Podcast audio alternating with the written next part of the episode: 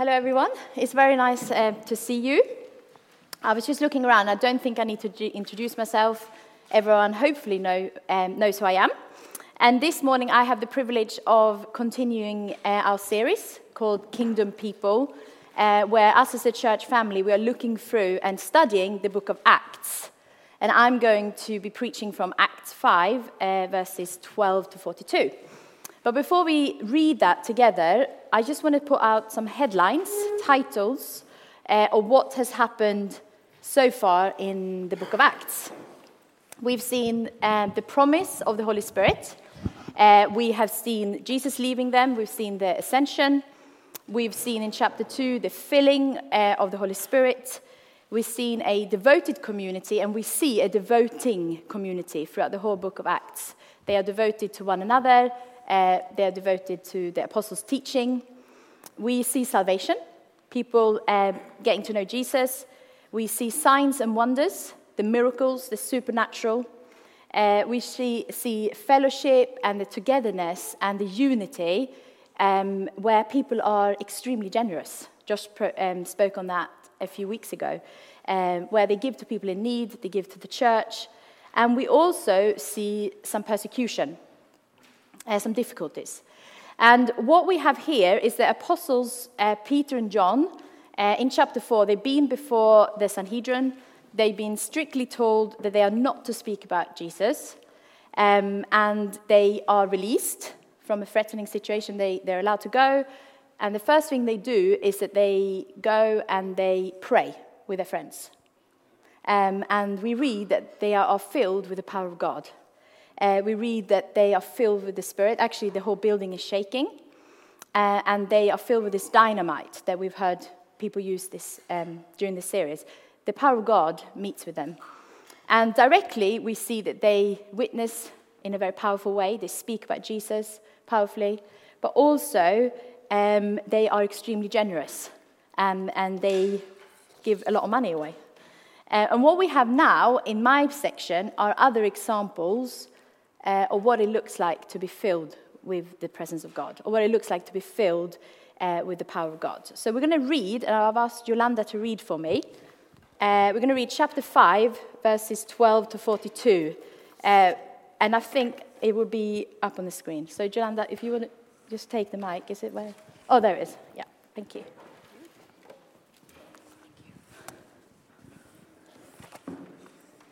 Acts chapter 5, verse 12. The apostles performed many miraculous signs and wonders among the people and all the believers used to meet together in Solomon's colonnade.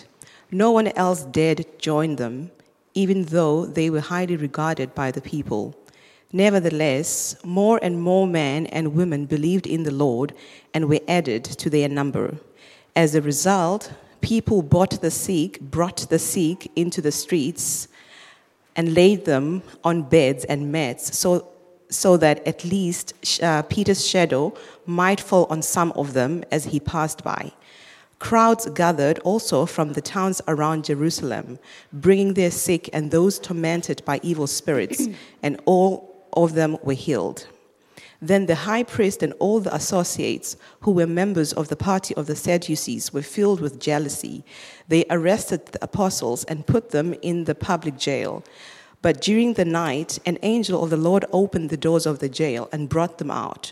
Go, stand in the temple courts, he said, and tell the people and tell the people the full message of the new life. At daybreak, they entered the temple courts as they had been told and began to teach, teach the people. When the high priest and, the, and his associates arrived, they called together the Sanhedrin, the full assembly of the of the elders of Israel and sent for jail, sent to jail for the apostles. But on arriving at the jail, the officers did not find them there. So they went back and reported. We found the jail securely locked, with the guards standing at the doors. But when we opened them, we found no one inside. On hearing this report, the captain of the temple guard and the chief priest were puzzled, wondering what would come of this. Then someone came and said, Look, the men you put in jail are standing in the temple courts teaching the people. At that, the captain went to, with his officers and brought the apostles. They did not use force because they feared that the people would stone them. Having brought the apostles, they made them appear before the Sanhedrin to be questioned by the high priest. We gave you strict orders not to teach in his name, in this name, he said. Yet you have filled Jerusalem with your teaching and are determined to make us guilty of this man's blood. Peter and the other apostles replied, We must obey God rather than men. The God of our fathers raised Jesus from the dead, whom you had killed by hanging him on a tree. God exalted him on his might. Um, God exalted him to his own right hand as prince and savior that he might give repentance and forgiveness of sins to Israel. We are witnesses of these things, and so is the Holy Spirit, whom God has given to those who obey him. When they heard this, they were furious and wanted to put them to death.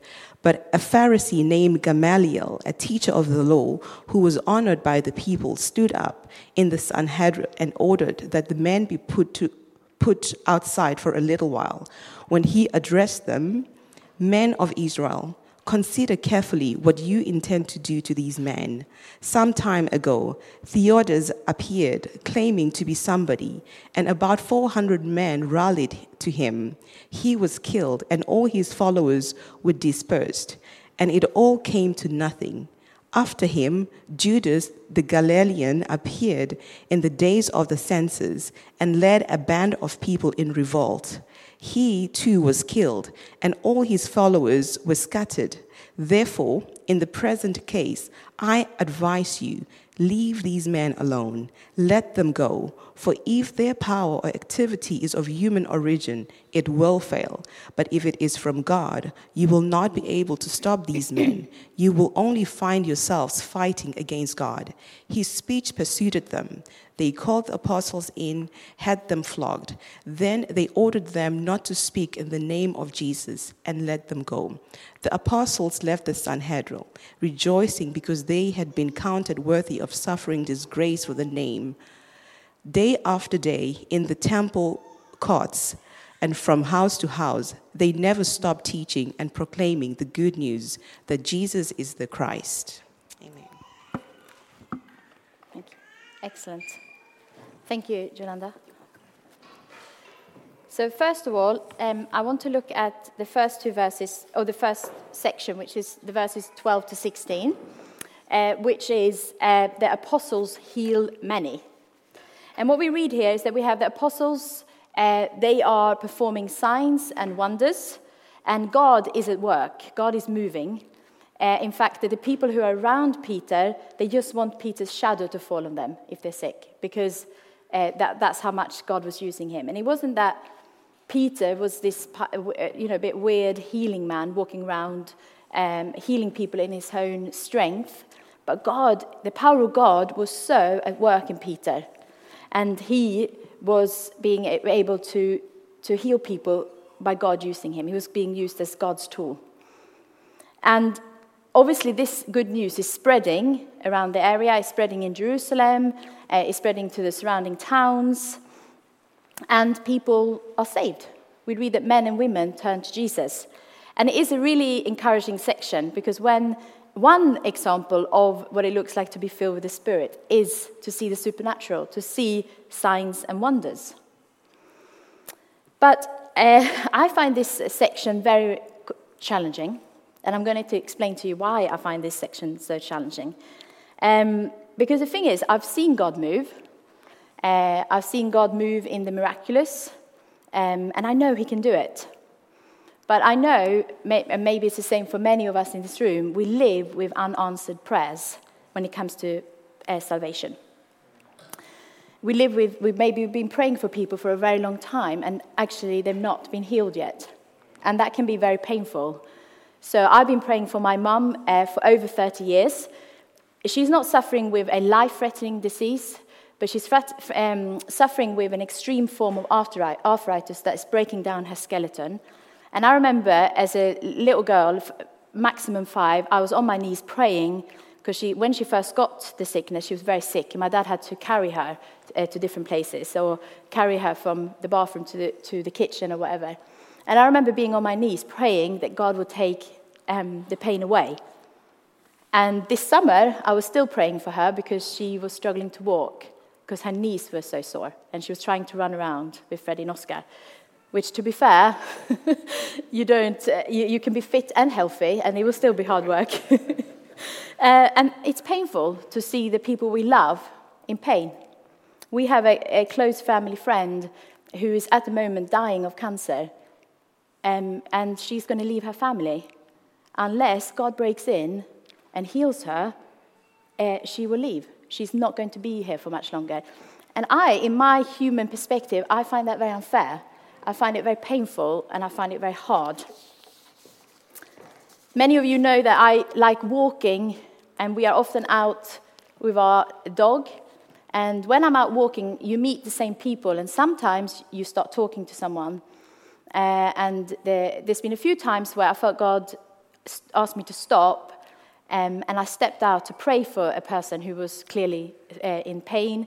Um, and I've done that a few times, um, which is scary for me. It's not, I find that quite uh, scary to do. And as far as I know, God didn't do anything, He didn't heal um, these people. So, in my opinion, that was very humiliating. I was very angry with God. So, about a year ago, uh, I was about to say I made a deal with God. I certainly didn't make a deal. He didn't make any deals with me. But I told God that um, that's it, God. I know you can heal. Um, I know you can do it.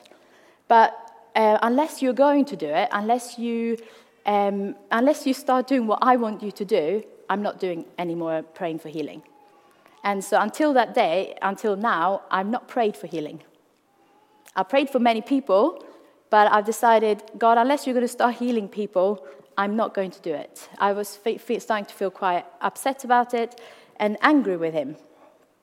So when Josh asked me to pray, and the first thing I see, it says uh, signs and wonders. I, I, I was like, oh, no, I'm not doing that.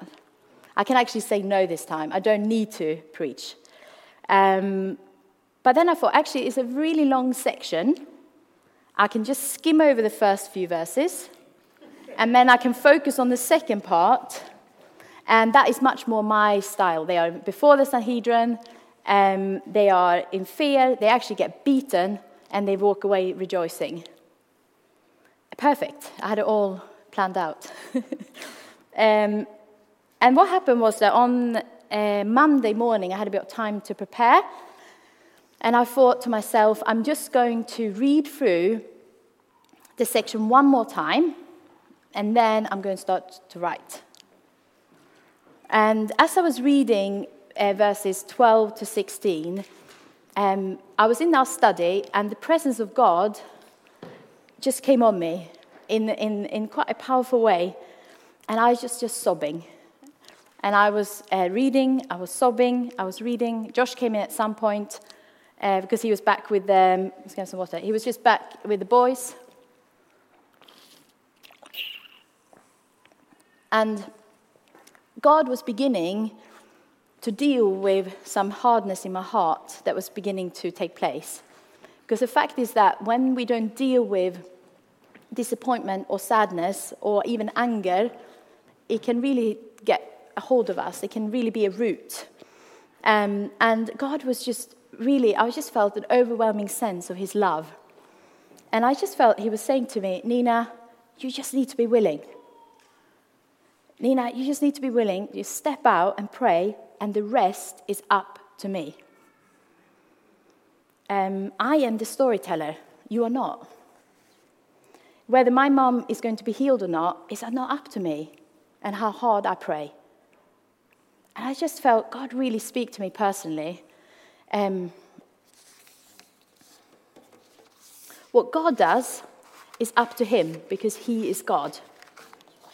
And I know that one day, and we all know, that one day He will make everything right again.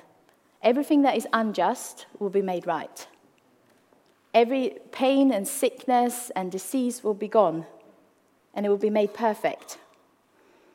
And until then, God may heal, and He does heal. I have faith that He does heal, or He may not. I just felt God really speak to me about Him being God and the storyteller. And I just need to have a willing heart to pray for people. Step out, and the rest is up to Him.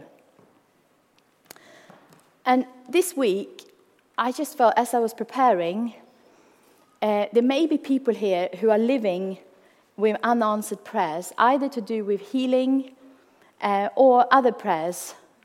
Um, and the story is not really going in the direction that you were hoping to. And often when disappointment comes and when sadness comes, it can really, as I said, can take a hold of us and it can be a root. And first of all, I just felt God wanted to say, He knows the pain that that can be. It's not that He is separate to your pain, He's right there with you. And so, first of all, God knows, but also I felt God say that He really wants to meet with you this morning. Just like his overwhelming love came over me when I least expected it, to begin to deal with some of my issues to do with people that I love not being healed. I just felt God just wants to come and meet with you this morning and show his love. And it's an element as well of just surrendering and just saying, God, I don't understand what's going on, but I trust you. I surrender. You are the storyteller. You are writing my story, and I'm not. So I just want to encourage you to have an open heart as we, as we go on. That I just felt God really wants to meet with you and to show his love to you this morning. Looking then at verses 17 to 32, we're looking at, I've, I've, I've titled it Living Off Mute. Because what we have um, here is that God is moving. Uh, he's really working through Peter and the rest of the apostles. The Sanhedrin are furious. They are ready to kill them there and then. And we know this because we know that we are in a spiritual battle, that when God is moving, when we are being used by God, a battle will come. There's persecution coming. Uh, there, there, there will be difficulties. We know that. And we have Peter and the, actually the rest of the apostles, they are before the Sanhedrin again, and it's, it's a threatening situation. And they could potentially be killed for what they say here, which for me, living in Sweden, that's very hard to understand. And I just want to look at Peter because I think we have a few things uh, to learn from Peter, just from this section. Peter he knows who he worships. He knows what he believes. And he says, I must obey God rather than human beings. And if we remember when Peter was before, and Peter and John were before the Sanhedrin uh, in chapter 4, he says something very similar. He says, I listen to God rather than you, basically, is what he's saying. He, he doesn't sort of start, begin to swirl changing. He stands very firm, saying the same thing again. He knows. He knows who he worships, he knows what he prioritizes. He's prioritizing the praise of God rather than praise of man, which is very challenging because if you're anything like me, it's nice to be praised by man. But he is putting his priorities right. And in a nation like Sweden, as I said, we uh, are not most likely going to be killed for what we say. And we have a freedom of speech. Uh, but often we get to compromise, or we are asked to compromise on what we believe in. Uh, or we stay silent because we are worried about what other people may think, or we don't want to step on anyone's toes. And who do we fear the most? Who do we worship the most? Who do I? What do I uh, prioritize? Do I prioritize being praised by God or being praised by man? Peter, he was not questioning that. He, Peter knew what he was doing, he knew who he worshipped. He was bold, not because Peter, I mean, Peter messed up a lot. He was weak, he was uneducated. but the power of God was with him. Looking at Peter, if I was Peter at this stage, I would have said, I would have been like, I've done one good sentence, that's done, I'm not speaking anymore. But Peter, he continues, knowing that the Sanhedrin are ready to go for him and to end his life. And you would think, well, isn't that enough now, Peter? But he continues and he, he continues to speak the truth. And he says to them, You killed Jesus, but he is now alive. So even in this situation, he is witnessing who Jesus is. He's talking about Jesus. There's nothing that stops him. He's sharing about what Jesus has done. He says he's alive. And then he declares who he is. He says he sits on the throne, he's exalted. He speaks the truth very, boldly in an extremely scary situation that um, is hard to fully understand in the Western society. Before, many of you have heard, but before I, um, but when we started um, preaching or going through the book of Acts, I was awake in the night and I felt God speak to me about the church being given a new voice. I've shared this uh, with um, you a few weeks ago. Um, and I felt God was saying the church has been muted for too long. And I literally saw him, a finger pressing on the phone. You can press the button that is unmute. Often when Josh rings me, I have it on mute. And I'm like, hello, Josh, where are you? And Josh is very, it's funny, but also very frustrating for Josh, I'm sure. oh, yeah, sorry, Josh, I just needed to press unmute. Um, and I just felt God say the church has been muted for too long. It's a time to speak. And as Christians, we are called to speak, and we are also called uh, to be a light in the dark places. And maybe you feel sometimes a bit like me, you feel insignificant, or you think, oh, what I'm saying right now at work, it, it doesn't really matter. Or it's not that important or it won't make a difference. And you let fear take hold of you and, and, and actually control you. And I just felt it is church, we must speak. We have such a hope. We worship the God who reigns, who has won the victory, who is for us. And I just feel God is wanting the church to speak in a new, fresh way and not to be silent to witness about what Jesus has done, to declare who he is when we are in the workplaces, when we are walking, or whoever we are speaking to, we are not to be silent. And what I'm not saying here is we have to be careful because we are not to go around um, pointing our finger at people and saying, oh, look at me, or you're sinner, you're doing that wrong, or telling people off. That's not what I'm talking about. Because we always need to remember um, who we were, who I was before God rescued me. I was sin and dirt. I could not approach a holy God. But, it says in Ephesians, but God, who was rich in mercy, he rescued me and he saved me, and it's all to do with him. I could try and be my absolute best, I would not be good enough. I'll tell you that for sure. And you could try to do your absolute best, you would not be good enough. And we are not to go around telling people off. Now, we have been shown huge forgiveness, massive, massive amount of grace, mercy. And we are to show people the same. We are to love people. I'm in the workplace at the moment, I can't work because I'm pregnant, but um, and I work with a, a wide group of people. Half of them are in same sex marriages or relationships. I have to, my approach in there is I love them. They get to know me. Because if I was to go in there and tell people off, I would lose the person. So by loving people, showing grace and mercy, I've had some imp- imp- um, opportunities just to share about Jesus in a very dark place. And we are called to be the same, not to be silent. Roger spoke to us last week and he said, We have not got a spirit of fear. We have not been given a spirit of timidity. But he's given us a spirit of power, he's given us a spirit of love and self control, which means that we, because we have the power of God in us, we have his presence with us, we can speak in power. We can love people. And we just need to be self controlled with what we say and what we don't say.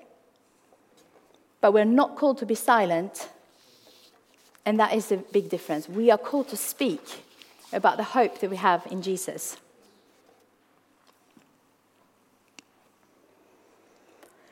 And the last uh, verses, 34 to 42, um, is that we're looking at our God reigns. the sovereignty of God, which was uh, encouraging when Verity and Chloe came up and they were talking about our God reigns and that He is at work and He is a storyteller. So the apostles, they are still before the Sanhedrin. Um, are they going to be killed? Are they not? They're waiting for that. And we read that a, a very well educated, well honored man, uh, a rabbi called uh, Gamaliel, Gamliel, probably saying that wrong, he saves the apostles. He speaks up for them. And he says, Leave them alone, because if this is on man, it will fail.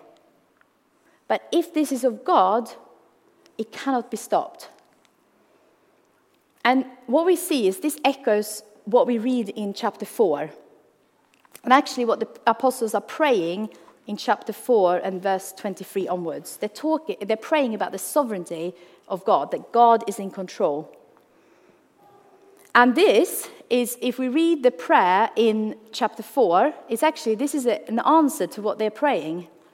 Because what they have, they're praying about the sovereignty of God, that God reigns and that He's in control. And then, here in chapter 5, uh, we have a non Christian, a rabbi who doesn't know Jesus, who is actually talking about the sovereignty of God, God being in control. And he says, if this is of man, just look at history, it will fail. But if this is of God, nothing will be able to come against it. He's talking that God is in control, that he reigns, that he's victorious. And we know that attacks will come on the people the church. It does. But in Matthew 16, verse 18, is, Jesus is saying, I will build my church, and the gates of Hades will not overcome it. So even though attacks will come on individuals or, or on the church, Jesus loves his church. We've heard, we've heard that before in Acts. And he says, I will build it. We know that God is sovereign. We know that he has the final word that he is the author and he is the storyteller, and it's not finished yet.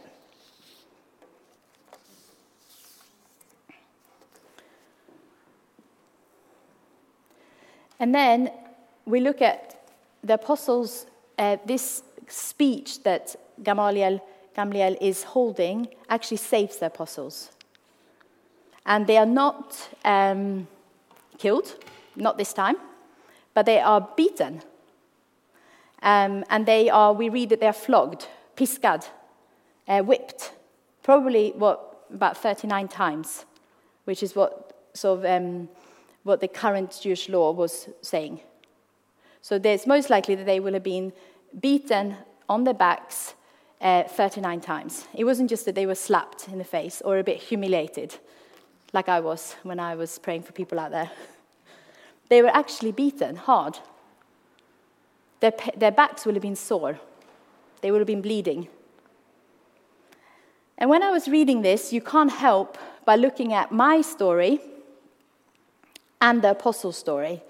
Because here I was, uh, I felt God speak to me. I step out and I pray for people when I'm out on my walk or in the street, which is very scary. But actually, God doesn't answer my prayer. He doesn't heal the person who's in a lot of pain in front of me which is humiliating for me. I get angry and I decide, okay, God, that's it. You're not doing what I want you to do, so I'm not praying for healing anymore. And then I'm stubborn, So that's how it is for a few months until God has to meet with me and deal with that.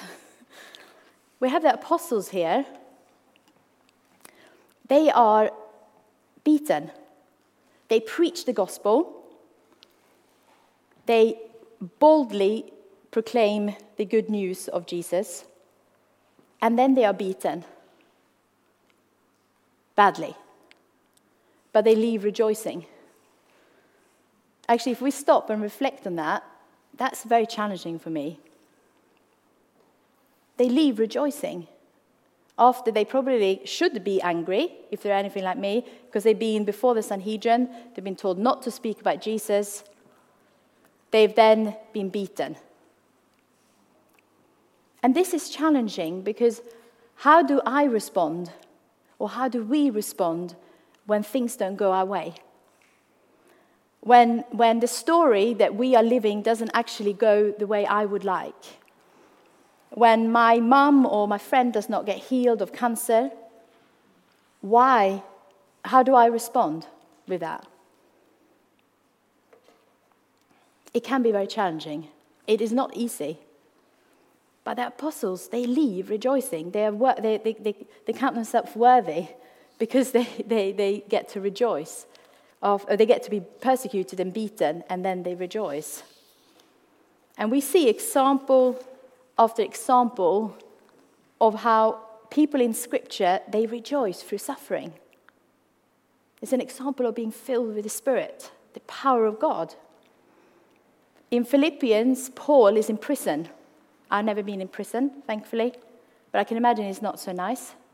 Yet he writes this book that is all about joy and rejoicing. And we have a hope in Jesus. We have hope because Jesus reigns. He sits on the throne. He's won the battle. And that means that we can rejoice in suffering because it's not dependent on our, what we see in front of us, is all dependent on Him. And as he was saying to me, Nina, I'm the storyteller. You are not. Even if I like to think sometimes, I'm not. He writes the story, and he is in control. He reigns. And that is worth us rejoicing over. That means that I can live with the thing that my mom may never get healed and as painful and upset as uh, sometimes I get about that, I can rejoice. I can say goodbye to my friend who is dying. Hopefully, maybe God will heal her. Maybe. I'll still pray for that. But I can rejoice because I know that Jesus has the final say.